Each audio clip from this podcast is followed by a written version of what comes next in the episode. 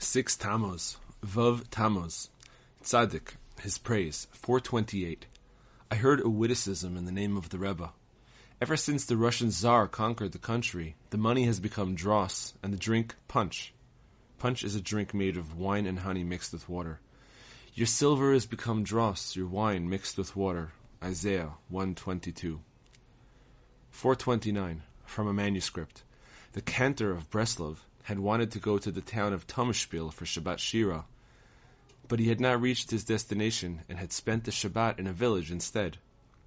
Since the Torah reading was Beshalach, Exodus 13:17 to 17:16, the Rebbe remarked, "God led them not by the way of the land of Tomashpil," a play on the opening words of the Torah portion. God led them not by the way of the land of the Pelishtim, Philistines.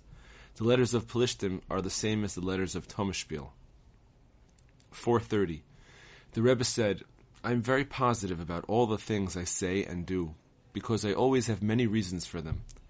And one of the things I am very firm about is not giving advice in the form of orders. Whenever the Rebbe gave advice, he never did so in the form of orders which had to be carried out exactly as he specified. His way was rather to offer guidance in the form of a good suggestion.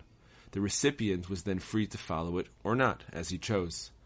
Certainly the Rebbe wanted people to follow his advice, but he would never insist that everything should be precisely as he wished. If it went that way, well and good. If not, then not.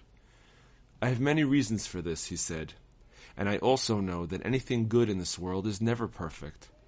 No matter what good there is in this world, something bad is bound to develop out of it because it is impossible for the good in this world to be perfect.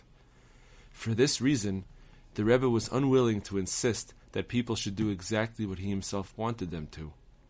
He did not want them to be angry with him later on when something bad developed as a result, and then blame him for his advice. The Rebbe had the same approach to everything. He would never try to force the issue or insist that things should be exactly as he wished. He would never even try to press his attendant to do what he had to immediately.